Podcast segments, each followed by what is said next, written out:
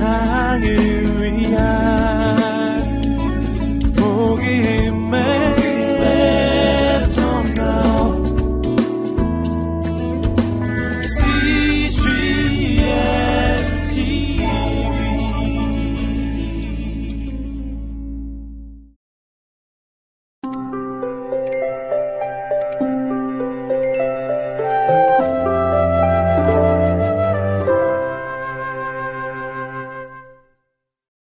(90일간의) 행복한 말씀 여행 (85일) 사도행전 (3장부터 4장) (12장) 말씀입니다. 45. 성전 문 옆에 안진뱅이 사도행전 3장 4장 어느 날 오후였단다. 베드로와 요한은 기도를 하기 위해 예루살렘 성전으로 가고 있었어. 한참을 걸어 성전에 들어가는 큰 문에 이르렀지. 성전 문 옆에는 바닥에 앉아 구걸을 하는 사람이 있었어. 그는 지나가는 모든 사람에게 이렇게 말하고 있었지. 제발 저를 도와주세요. 음식을 살 돈이 없어요. 이 사람은 걸을 수가 없었단다. 두 발이 마비되었거든. 다리에 힘도 없었어. 일어설 수도 없었지. 그 사람은 아주 어릴 때부터 앉아만 있었단다. 이런 사람을 앉은뱅이라고 해. 이 사람은 한 번도 걸어본 적이 없었어. 일도 할 수 없었지. 아침이면 사람들이 이 사람을 들어 성전 문 옆에 데려다 준단다. 그러면 하루 종일 그 자리에 앉아 있는 거야. 성전으로 가는 사람들에게 돈을 구걸하면서. 그날도 베드로와 요한이 지나가는 것을 보고 구걸을 했지. 두 제자는 안진뱅이 앞에 멈춰 섰어. 베드로가 말했단다. 우리를 보십시오. 안진뱅이는 고개를 들어 두 사람을 쳐다보았지. 베드로가 돈을 줄지도 모른다고 생각했어. 그래서 손을 앞으로 쭉 내밀었단다. 하지만 베드로는 이렇게 말하는 것이었어. 나는 돈은 없습니다. 하지만 내가 가지고 있는 것을 당신에게 주겠습니다. 주 예수님의 이름으로 말합니다. 일어나 걸으십시오. 베드로는 안진뱅이의 손을 꽉 잡더니 힘껏 이렇게 세웠단다. 무슨 일이 벌어졌을까? 안진뱅이가 갑자기 벌떡 일어섰어. 그리고 걸어 다녔어. 태어나서 처음으로 걷게 된 거야. 하늘에 계시는 예수님이 그 사람을 걷게 해주신 거야. 베드로는 안진뱅이에게 예수님의 말을 대신 전한 것 뿐이야. 베드로가 예수님을 도와드린 거지. 그 사람은 곧장 걸어서 베드로와 요한과 함께 성전으로 들어갔어. 드디어 이 사람도 자기 발로 걸어서 성전 안에 들어온 거야. 얼마나 좋았을까? 그 사람은 기뻐 춤을 추며 외쳤지. 하나님, 고맙습니다. 저를 고쳐주셔서 고맙습니다. 성전에는 많은 사람들이 있었단다. 모두 안진뱅이였던 사람이 외치는 소리를 들었지. 그리고 두 제자와 나란히 걸어가는 것도 보았단다. 아니, 이럴 수가? 사람들이 말했어. 성전 문에 앉아 매일 구걸을 하던 바로 그 안전뱅이잖아. 어떻게 저 사람이 걸을 수 있게 되었지? 지금까지 걸어본 적이 없는 사람인데? 사람들은 어안이 벙벙해져서 베드로와 요한을 바라보았지. 저 두 사람이 기적을 일으킬 수 있단 말이야? 그때 베드로가 말했어. 왜 그렇게 우리를 보십니까? 우리가 이 사람을 고친 것이 아닙니다. 예수님이 고치셨습니다. 예수님이 누구인지 알고 있습니까? 여러분이 십자가에 못 박으라고 했던 바로 그분입니다. 빌라도는 여러분의 말대로 예수님을 십자가에 못 박았습니다. 예수님은 그렇게 돌아가셨습니다. 하지만 3일 후에 무덤에서 다시 살아나셨습니다. 그 후 40일 동안 우리와 함께 계셨습니다. 그리고 하늘에 계신 하나님 아버지께로 가셨답니다. 예수님은 하나님의 아들이십니다. 그분은 여러분을 아주 많이 사랑하십니다. 그분이 이 땅에 오셔서 십자가에 죽으셔서 여러분의 죄를 없애주셨습니다. 그 어려운 일을 다 끝내시고 이제 다시 하늘로 가셨습니다. 베드로와 요한은 사람들에게 예수님에 대한 이야기를 계속했단다. 성전에 있던 많은 사람들은 그 이야기를 듣고 두 제자의 말을 믿게 되었지. 사람들은 이렇게 말했어. 예수님이 하나님의 아들이라는 사실을 몰랐어요. 예수님이 십자가에 죽으셔서 우리들의 죄를 없애주셨다는 것도 몰랐지요. 예수님은 우리를 정말 많이 사랑하시는군요. 이제 우리도 예수님을 사랑합니다. 우리는 예수님에게 속한 예수님의 가족이 되고 싶어요. 그리고 세례를 받고 싶어요. 성전에서 일을 하는 제사장들도 베드로와 요한의 말을 들었단다. 하지만 제사장들은 제자들에게 화를 냈단다. 예수님이 죽으셨으니까 이제 예수님에 대한 이야기는 사라질 줄 알았거든. 우리가 이겼어. 예수는 죽었고 사람들은 이제 우리들의 말을 다시 들을 거야. 하지만 제사장들과 율법학자들의 생각은 완전히 빗나갔단다. 자신들이 틀렸다는 것을 이제야 알게 됐어. 안진뱅이였던 사람이 갑자기 걷는 것을 봤고 모든 사람들이 예수님이 무덤에서 살아나셨다는 제자들의 말을 듣고 있잖아.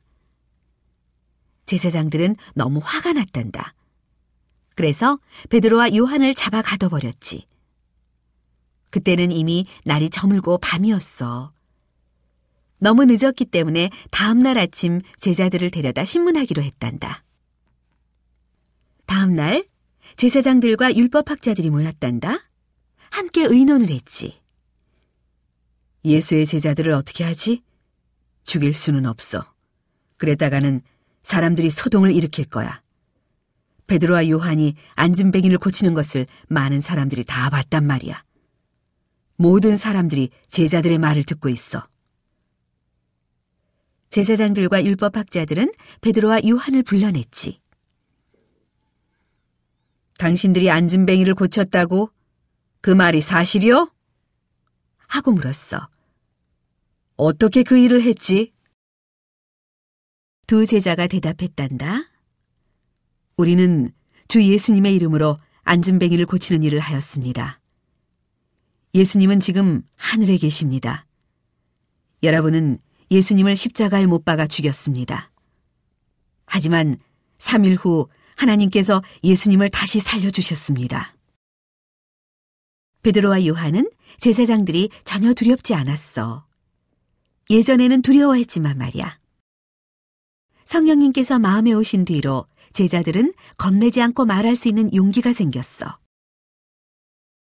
제사장들은 불그락푸르락 화가 나서 말했어. 예수에 대한 말을 절대로 하지 마라. 만약 계속 예수에 대해서 말한다면 가만두지 않겠다. 그 말에 베드로와 요한이 겁이 났을까? 아니야. 전혀 그렇지 않았지. 그들은 이렇게 대답했단다. 우리는 하나님께서 우리에게 말씀하시는 대로 할 뿐입니다. 하나님께서는 우리에게 예수님이 무덤에서 다시 살아나셨다는 것을 모든 사람에게 말하라고 하셨습니다. 이 말을 들은 제사장들은 베드로와 요한에게 길길이 뛰며 화를 냈지. 그렇지만 베드로와 요한을 놓아주었단다. 어쩔 수가 없었어. 예루살렘에 사는 사람들이 큰 소동을 일으킬까봐 두려웠거든. 두 제자는 집으로 돌아왔지. 하지만 그 다음날 제자들은 또 성전으로 갔어. 그리고 사람들에게 예수님에 대한 이야기를 또 전했지. 그 다음 날에도 성전으로 갔단다. 매일 제자들은 사람들에게 예수님이 그들을 사랑하신다는 것을 이야기했어. 그러자 매일매일 예수님을 사랑하는 사람들이 생겨났단다. 그들은 예수님에게 속한 예수님의 가족이 되고 싶어서 세례를 받았단다.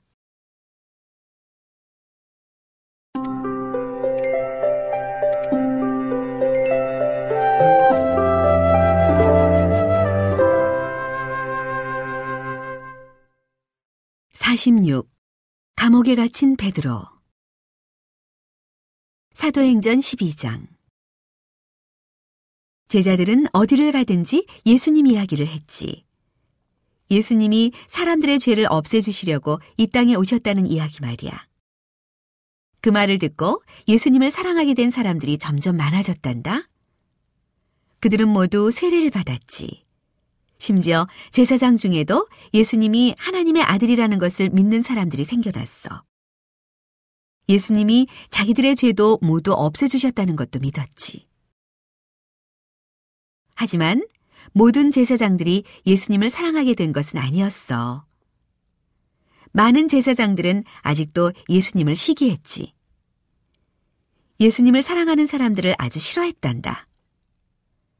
제사장들은 예수님을 사랑하는 사람들을 많이 괴롭히고 감옥에 가두기도 했지.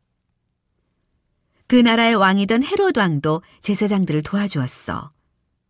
왜냐하면 제사장들과 같은 편이 되고 싶었거든. 어느 날 헤롯 왕은 베드로를 잡아 감옥에 가두었단다. 며칠 뒤 베드로를 죽이기로 제사장들과 약속을 했지.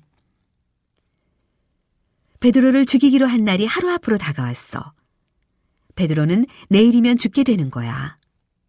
하지만 베드로는 무섭지 않았어. 내일 죽게 되더라도 하늘나라에 가게 될 거니까. 그곳에는 예수님이 계시지. 예수님에게 간다니 얼마나 좋겠어? 하지만 베드로는 이 땅에 조금 더 살고 싶은 마음도 있었단다. 아직 할 일이 많았거든. 모든 사람들이 이 땅에 하나님이 오셨던 것을 알아야 하잖아. 예루살렘에 사는 사람들만 그 사실을 알아서는 안 되지. 다른 도시, 다른 나라에 사는 사람들도 알아야 해. 베드로는 그 일을 더 하고 싶은 마음도 있었지. 예루살렘에 있는 베드로의 친구들은 참 슬펐단다. 베드로가 내일이면 죽게 된다는 것을 알고 있었거든. 베드로를 위해 할 수 있는 것이 없을까? 있지. 있고 말고. 바로 베드로를 위해 기도하는 거야. 베드로의 친구들은 모여서 기도를 했지. 어떤 친구의 집에 함께 모였어. 그리고 마음을 모아 하나님께 기도했단다. 베드로를 지켜달라고 기도했어. 그때 베드로는 감옥에서 잠을 자고 있었단다. 손목은 쇠사슬에 묶여 있었어. 그 쇠사슬은 두 명의 군인 손목에 연결되어 있었지. 두 명의 군인이 함께 일어나지 않으면 베드로는 자리에서 일어날 수도 없었어. 베드로와 군인들은 함께 묶여 있었지. 베드로가 갇힌 감옥 문에는 두 명의 군인이 지키고 있었어. 그 다음 바깥 문에도 두 명의 군인이 보초를 서고 있었고, 길거리로 나가는 감옥 맨 바깥 문은 무거운 쇠로 만들어진 철문이었어. 단단한 자물쇠로 굳게 잠겨 있었단다. 베드로는 절대로 도망칠 수가 없었지. 사실 베드로는 달아날 궁리도 하지 않았어. 두 명의 군인들 사이에 누워 조용히 자고 있었단다. 그런데 한밤중에 천사가 감옥에 나타났어. 갑자기 나타난 천사가 베드로 옆에 서 있는 거야. 감옥안은 천사 때문에 아주 환해졌단다. 하지만 군인들과 베드로는 눈치를 못 챘어. 세 사람 모두 콜콜 자고 있었거든. 천사가 베드로의 옆구리를 툭툭 치며 말했어. 베드로, 일어나세요. 눈을 뜨고 자리에서 일어나세요. 베드로는 잠에서 깼어. 그리고 천사가 말한 대로 자리에서 일어났지.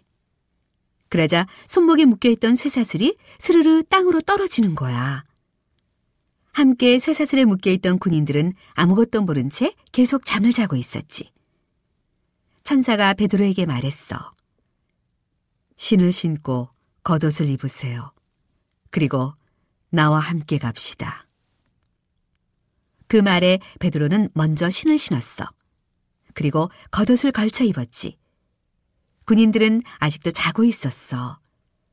천사가 감옥문을 열고 두 명의 군인들 사이를 지나 밖으로 걸어갔지. 베드로도 천사의 뒤를 따라 나갔어.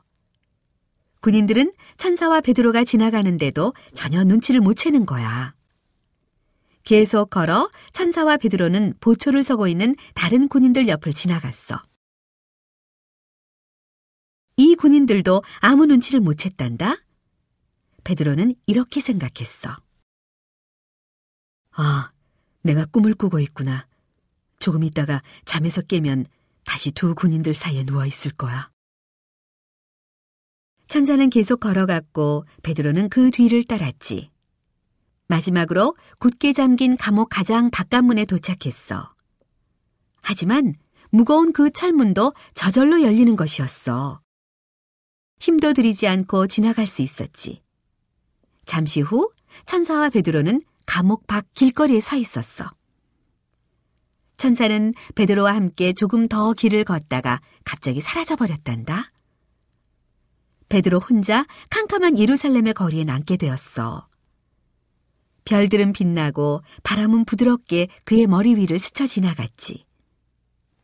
어? 베드로가 생각했어. 꿈이 아니잖아. 꿈을 꾸고 있는 것이 아니라 진짜로 길거리에 나와 있군. 하나님께서 천사를 감옥으로 보내주신 거야. 나는 풀려났어. 이제 자유야. 당장 친구들에게 가봐야겠군. 조용한 밤거리를 달려 베드로는 친구의 집으로 갔단다. 쾅쾅쾅 문을 두드렸어. 잠시 후 하녀가 나왔지. 누구세요? 겁에 질린 목소리로 하녀가 물었어. 자기들을 잡아가려고 군인들이 왔을 거라고 생각했거든. 베드로가 말했지. 나요, 베드로. 문을 열어주시오. 하녀는 베드로의 목소리를 듣고 너무 놀라고 기뻤지. 그래서 문을 열어주는 것도 잊었어. 집안에 모여있는 사람들에게 당장 달려가 소리쳤어. 베드로 선생님이 문 밖에 서 있어요! 베드로의 친구들은 슬픈 목소리로 말했어. 그럴 리가. 베드로는 감옥에 있어. 내가 정신이 나간 모양이구나. 아닙니다! 하녀가 다시 말했어. 진짜 베드로 선생님의 목소리였습니다. 들어보세요. 아직도 문을 두드리고 계시잖아요. 정말 다른 사람들도 문 두드리는 소리를 들을 수 있었어. 방에서 나와 조심스럽게 문을 열었단다. 그랬더니 집 안으로 성큼 들어온 사람이 누구였을까? 그래, 베드로야, 베드로. 베드로, 어떻게 된 일이오? 어떻게 여기 왔소? 헤로당이 당신을 풀어줬나요? 사람들은 궁금한 것을 이것저것 물어보았단다. 베드로가 말했어. 잠시만 기다려요. 무슨 일이 일어났는지 천천히 얘기하겠소. 하나님께서 천사를 감옥으로 보내주셨소. 그 천사가 나를 감옥에서 나오게 해주었어요. 하지만 나를 지키던 군인들은 아무 눈치도 못 채고 있었다오. 이제 여러분들을 만났으니 나는 바로 이곳을 떠나는 것이 좋겠어요. 헤로당과 제사장들이 나를 찾겠다고 온 예루살렘을 샅샅이 뒤질 테니까요. 베드로는 당장 길을 떠났단다. 헤로당이 찾을 수 없는 다른 곳을 향해. 다음 날 아침 헤로당은 베드로를 죽이려고 그를 감옥에서 데려오라고 명령했지. 하지만 베드로는 사라지고 감옥에 없었어. 두 명의 군인은 쇠사슬로 손목이 묶인 채 그대로 있는데 베드로만 없어졌지 뭐야. 보초를 샀던 다른 군인들도 아무것도 모르고 있었어. 어떻게 아무도 모르게 베드로가 감옥을 탈출할 수 있었지? 군인들은 두려워 덜덜 떨며 서로 말했단다. 헤로드 왕은 베드로가 도망쳤다는 말을 듣고 화가 치밀어 올랐어. 베드로를 잘 지키지 못한 군인들에게는 벌을 내렸지. 하지만 그 군인들도 어쩔 수가 없었어. 그렇지? 온 세상을